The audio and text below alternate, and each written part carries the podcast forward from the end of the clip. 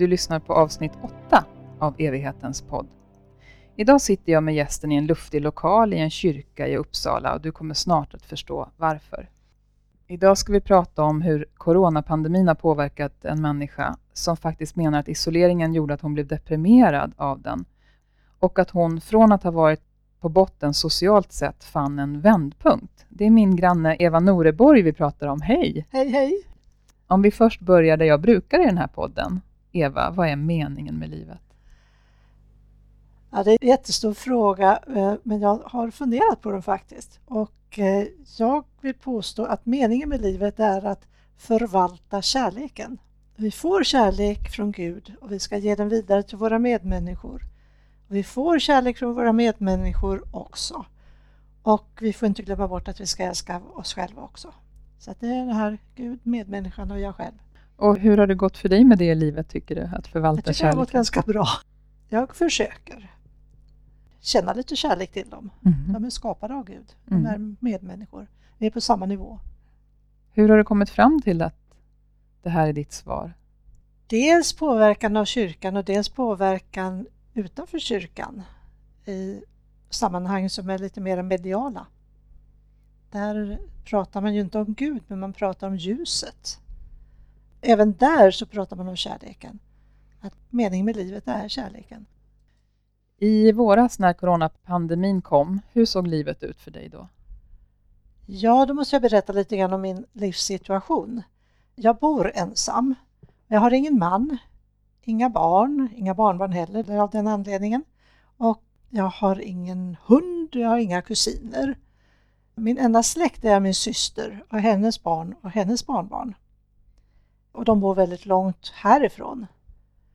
Men jag har inte tyckt att det har varit så knepigt förrän nu när coronan kom, för då upptäckte jag att vänner har jag väldigt många. Så här lite perifera vänner, men nära vänner att umgås med upptäckte jag att jag hade egentligen bara två kvar som bodde i Uppsala. De andra som jag har umgåtts med under årens lopp, de har flyttat från stan. Det är klart man kan ha telefonkontakt med dem, men det är inte samma sak. Så att ehm, ja, två vänner, två nära vänner i Uppsala, det tyckte jag kändes väldigt fattigt, torftigt. Så du hade egentligen inte reflekterat över det förut, det här med avståndet till andra vänner och så? Ja, det blev väldigt uppenbart när man skulle vara isolerad och sen så småningom fick gå ut och gå med någon. Sådär. Då tänkte jag, vem någon kan jag gå ut och gå med då? Två att välja på. Det var inte mycket. Den ena var ute och gick med väldigt mycket och den andra var så väldigt noga med att hålla avstånd så att hon gick två meter bakom mig hela tiden och tyckte jag inte var så gemenskapsskapande. Just det, ni hörde inte ens varandra kanske? Nej. Ja, jag förstår. Men isolerade du dig så som du kanske skulle enligt rekommendationerna då som 70 plus, eller hur, hur Oh ja, gjorde du? Oh ja. Jag är ju van att vara lydig och göra allt vad jag kan och göra rätt och vara duktig flicka. Så att jag isolerade mig och gjorde det väldigt bra. Och eh, det var ju andra människor som handlade åt mig och uträttade mina ärenden. Och jag tog mina ensamma promenader då till att börja med. Jag kände mig bara mer och mer ensam och isolerad och till slut så reagerade jag på att jag kände mig nästan som en bebis, jättebebis. Jag sov och jag åt och jag sket. Det var inget annat jag gjorde egentligen. Bara liksom de, de basala behoven? Ja, och jag tyckte det var inte ett liv egentligen. Det var inte ett liv värt att leva egentligen. Du säger det här att du, du sov, du åt och du sket. Men Ja. var det ibland så att du knappt orkade stiga upp ur sängen? Jag jag steg upp, så det gjorde jag varenda dag. Steg upp och eh, klädde på mig och var, var i lägenheten. Liksom. För det, det tror jag är väldigt livsfarligt om man inte kliver upp. Liksom. Eller om man går i pyjamas hela dagen, då är man ännu värre där. Mm. Mm. Och det är ju en av de saker som Folkhälsomyndigheten har rekommenderat, alltså Mm. vikten av att hålla igång rutiner. Ja, Som man får hjälp av om du hade haft en hund till exempel. ja, men visst. Mm. Mina hundvänner, de är ju alltid ute och går, åtminstone tre gånger om dagen. Men jag fick ju anstränga mig för att komma ut. Och sen var det det också att jag brukar vara aktiv. Jag brukar gå ut och gå. Jag brukar gå på vattengympa och den la jag ner. Jag brukar gå på gym och de stängde. Jag brukar gå och dansa line dance och den jag ner. Så att det fanns liksom ingenting kvar att Mm. göra. Så att det var bara jag hemma. Mm. Och eh, Ja, så hörde jag en kommentar på TV om att äldre skulle hålla sig isolerade så att de inte behövde sjukhusvård och tog upp en plats för de som bättre behövde den. Och det sänkte ju självförtroendet att höra det, eller uppfatta det så i alla fall. Du, att du kände dig som någon slags paria nästan? Ja. Om jag blev sjuk så skulle jag inte få den vård jag skulle behöva därför att det fanns andra som bättre behövde. Då börjar man ju fundera på vilka är de andra som bättre behöver? Ja, de var tydligen inte 70-plussare då. Sen så hade kyrkofullmäktige ett sammanträde över video. Men jag fick inte ens vara med på det därför att så många människor fick inte plats i det här videoprogrammet. Jag var en för mycket. Det var inte heller roligt. Så att då kände jag mig väldigt nere och ensamheten kändes ännu värre. Det var lite grann som att du inte var välkommen någonstans. Ja, precis. Mm. Det gäller att leva som bebis. Mm. Och det gick så långt att du till och med hade självmordstankar? Ja, faktiskt. I början av maj så kan jag väl säga att jag kände av att jag fick besök av djävulen som klev in i mitt huvud och eh, föreslog att jag skulle ta livet av mig. Och det var så konkret? Det var konkret. Jag såg honom. Hur såg han ut? Ja, han såg ut precis som Martin Luthers djävul som jag tittade på i Wittenberg. Så att det var väl bra att han såg ut som det så jag visste vad det var fråga om. Då blev jag arg. Du blev arg? Jag blev arg. Inte rädd? Nej, inte rädd. Jag blev arg för han ska inte komma här och säga saker till mig. Det är mitt liv. Vad tror du att det betydde att du fick kontakt med vrede? Du hade ju kunnat bli helt skräckslagen också. Ja, fast det blev jag inte. Nej. Så du läxade upp djävulen eller? Ja, jag sa åt honom att han kunde dra åt helvete ungefär. Men sen ju- använde andra ord. Gå bort Satan, sa jag. Jag tänkte det var ett citat från Bibeln. Och han försvann. Men sen fick jag ju börja tänka. Vad betyder det här? Ska jag leva på det här sättet? Och då började jag fundera på vad behöver jag egentligen?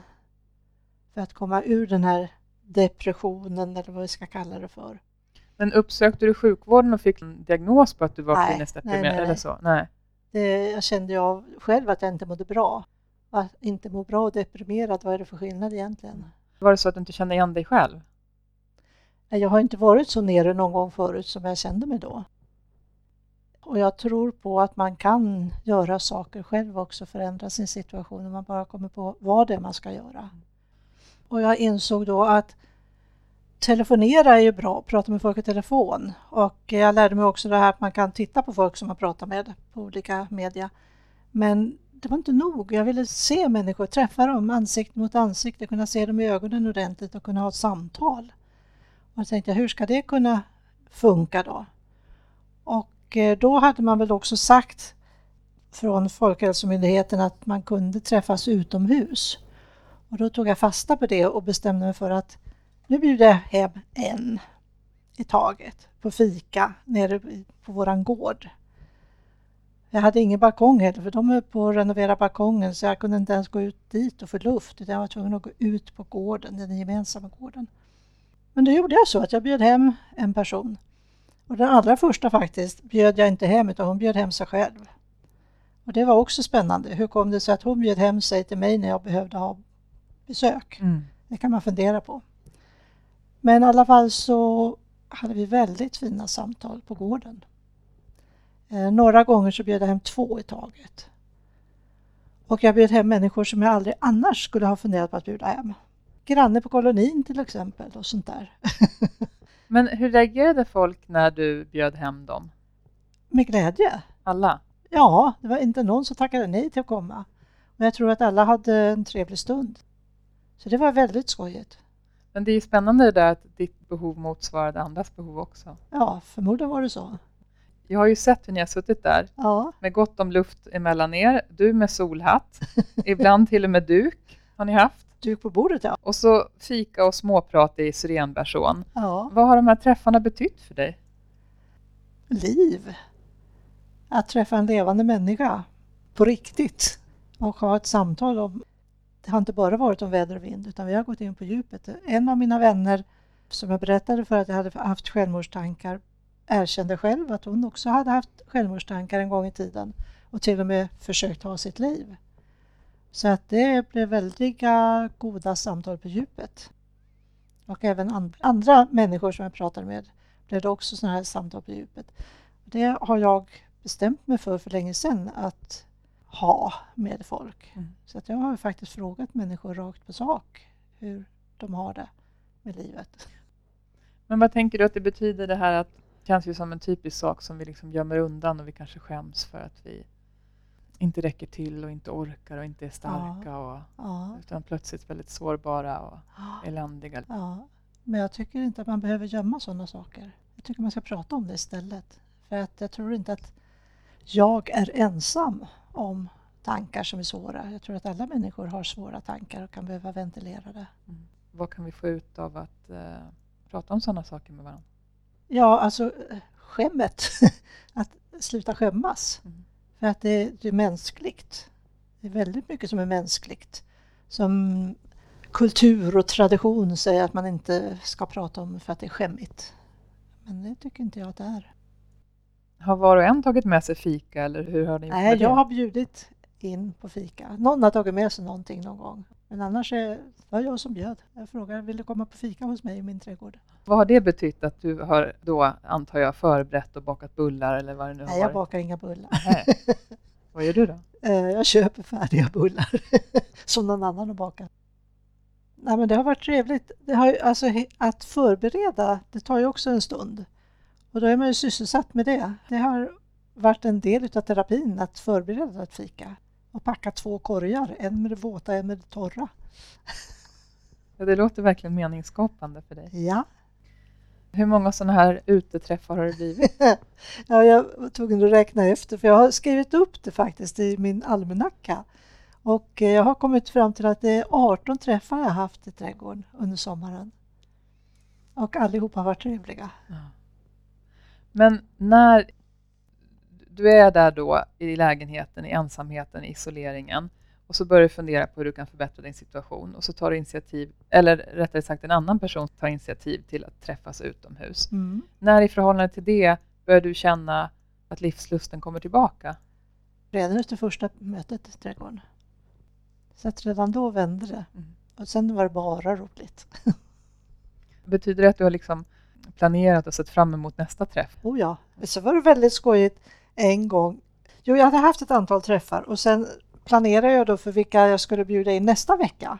Och jag kunde inte komma på någon att bjuda in. Och jag tänkte och tänkte och funderade och funderade, gick igenom hela min telefonbok för att bli inspirerad och se vem jag skulle bjuda in. Och jag kom fortfarande inte på någon. Och till slut gav jag upp och tänkte, ja men ja, jag får väl hoppa över en vecka då. På söndag kväll ringer en vän och säger, hör du, när kan du komma och äta lunch? Ja, det passar på onsdag. Och så på måndag morgon ringer en och säger, du jag tänkte grilla, vilken kväll vill du komma? Ja, fredag tack. Så jag blir bortbjuden den veckan istället. Då tänker jag, vem är det som fixar det här? Ja, det är verkligen som att du fått hjälp att komma ut ur bubblan på något sätt. Ja, jag tror det. Okej, redan på första träffen så kände du att du fick kontakt med någon slags livsgnista. Vad ja. var det mer du fick kontakt med av att sitta där ute? Det räcker.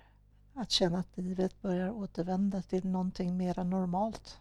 Jag tänker på det här med att du ju bor ensam och så ska vi hålla fysiskt avstånd mm. och så. Hur tycker du att det är, att vi fortfarande inte ska ta i varandra? Det är jättetråkigt. För det, det jag längtar efter nu det är en kram. Och jag vet att jag inte är ensam om det. Hur kommer det sig att just du gick från tanke till handling, tror du? Jag är sån. alltså, jag är lite otålig. Jag väntar inte på att andra ska komma med idéer i stor utsträckning utan jag springer iväg och gör saker. I det här fallet så hade jag då identifierat mitt behov att träffa människor. Så att då var det det jag skulle ta tag i. Och du har till och med fått nya bekantskaper i med det här. Ja, ja, det var 18 träffar. Det var några som jag träffade flera gånger men det var ju mer än en på en del träffar så jag vet inte hur många människor jag har träffat. Alla de som har varit hemma hos mig har ju haft en fortsatt relation till lite grann i alla fall. Även min granne på kolonin. Vi har liksom ser på varandra med nya ögon efter det här när vi vet lite mer om varandra. Sen är det tre personer som har utkristalliserats utav de här som jag kan säga nu att de har jag fått som nära vänner nu. Och det är jag väldigt glad och tacksam för eftersom jag hade så få Uppsala-vänner som var nära. Så att jag är jätteglad och tacksam över det. Och det kan man säga då, det är en, någonting positivt som har hänt i följd av coronan, att jag har fått nya vänner. Det är en Guds gåva att få en vän, speciellt om det, man kan börja kalla den för en nära vän.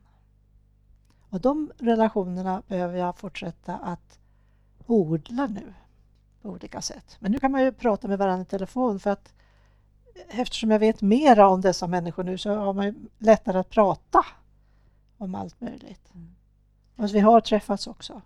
Har det varit reglerat eller regisserat eller man ska säga vad ni ska prata om? Eller Nej. har det varit fritt? Det har varit fritt. Det enda är att jag har haft tanken på att borra lite i människorna. För att du uppskattar djupa samtal? Ja. Apropå att odla, du sa just ja. det ordet. Du har en odlingslott. Ja. Att du har kunnat fortsätta med det och ha kontakt med jorden, vad har det betytt för dig? Jättemycket. Jag gillar att rensa ogräs och vara nära jorden med näsan och dofterna utav jorden och växterna. Jag har en liten bänk också. Så kan jag sitta där och försöka se att det växer. och det har gett mig ro i själen att titta på den här grönskan. Så det har varit terapi det också. Frisk luft lite motion och så jobba, peta i jorden. Det är fint. För många så är, har coronapandemin blivit att vi har kommit närmare döden, vare sig mm. vi vill eller inte, och mm. nära de existentiella frågorna, för ja. att det blir så uppenbart att livet är ändligt. Det är ju verkligen någonting som du får se och ha kontakt med, hur nytt liv bildas och så ja. liksom förädlingen. Och, ja, ibland dör något också. ibland dör något också. Ja. Jag har Psykiska. varit på begravning nu i, under coronatiden också. Väldigt, väldigt vacker begravning i utomhuskyrkan trädkyrkan. Fantastiskt fin. Solen sken och allt var underbart. Jag har aldrig varit på en så fin begravning förut. Menar du att den kanske inte hade varit utomhus om det inte var för corona? Nej, det hade det inte varit. Nu är det ju höst och blir kallare. Ja. Vad ska du göra då med dina Ja, träffar? jag vet inte. Jag är förtvivlad. Eh, jag hoppas att ehm, det ska kunna bli läge så man kan bjuda hem någon. För att bjuda hem en i taget då. Jag har ett matbord som är en meter brett så då har vi en meters lucka där. När vi spelar in det här så är det höst och de särskilda rekommendationerna för 70-plussare har upphävts. Från att man i åldersgruppen skulle begränsa fysiska kontakter, undvika kollektivtrafik och undvika folksamlingar, inte handla när det är mycket folk och så vidare, så gäller för er och andra riskgrupper samma allmänna råd som för alla andra, det vill säga håll avstånd, tvätta händerna och stanna hemma när du är sjuk. Dock har vi särskilda restriktioner i Uppsala just nu men att de här särskilda rekommendationerna till 70-plussare och andra riskgrupper har upphävts, det beror på att man från myndighetshåll har sett att isolering och ensamhet är tärande, att den psykiska ohälsan ökar, att stödlinjer har hög belastning och att äldre kan behöva uppsöka vården, vilket man har avstått från. Och så menar de också att 70-plussare redan har tagit ett stort ansvar för att minska smittspridningen och att det inte är rimligt att riskgrupper ska bära ett sånt här stort ansvar längre. Hur reagerar du på det här? Eh, jag reagerar på att det är skönt att inte vara särskild utan vara som en av alla andra. Och, inte särskild på ett negativt sätt? Nej, precis. Mm. Och hur tror du att det kommer bli annorlunda för dig då, i och med det här upphävandet? Egentligen ingenting. Jag kommer fortfarande att hålla avstånd och tvätta händerna och allt det där. Så jag ser egentligen ingen skillnad nu. Men blir det mer naturligt att bjuda hem någon till exempel? Ja, alltså det är väl nästa grej som jag tänker ska ske. Att jag börjar bjuda hem, men det får vänta till de här två veckorna har tagit slut nu i alla fall. Men sen vill jag nog bjuda hem folk. Jag kan tänka mig att det här samtalet som vi har nu kan väcka igenkänning hos jättemånga som känner sig ensamma och isolerade och kanske inte lika rörliga som du. Vad vill du, vad vill du säga till den som är i den situationen och som mår väldigt dåligt av det här, så som du gjorde för några månader sedan? det har jag svårt att ge råd om. Men jag är ordförande i en förening som brukar ha möten eh, varannan vecka under åren. Och vi ställer också in alla eh, möten nu. Men så bestämde vi oss för att vi skulle ha tre möten nu under hösten i alla fall. På coronasäkert sätt.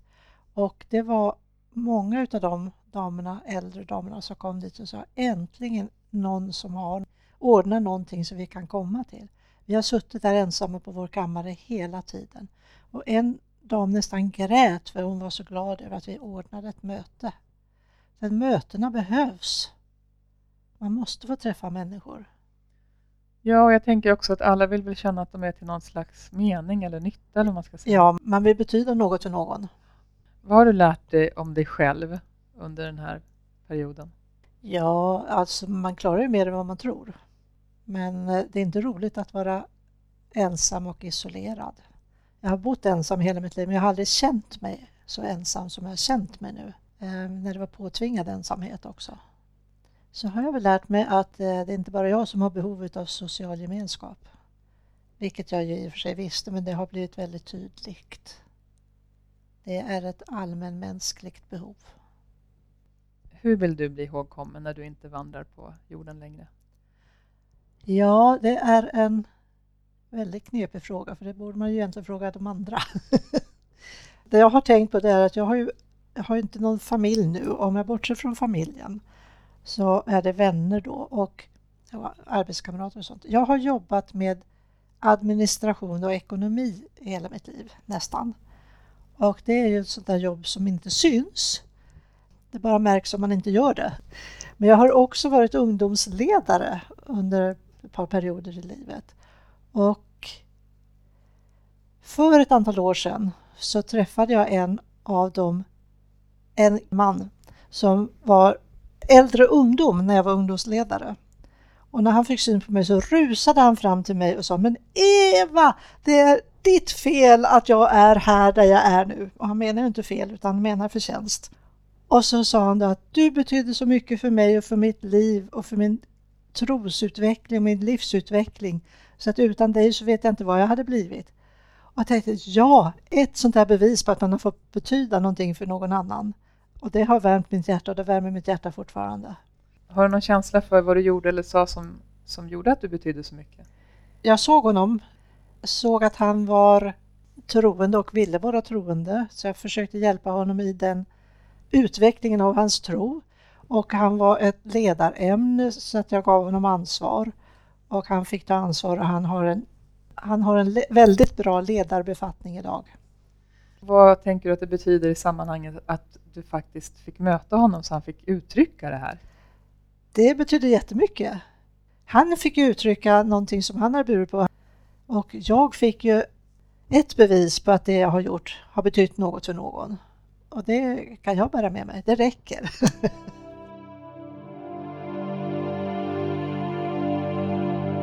Det berättar Eva Noreborg här i evighetens podd.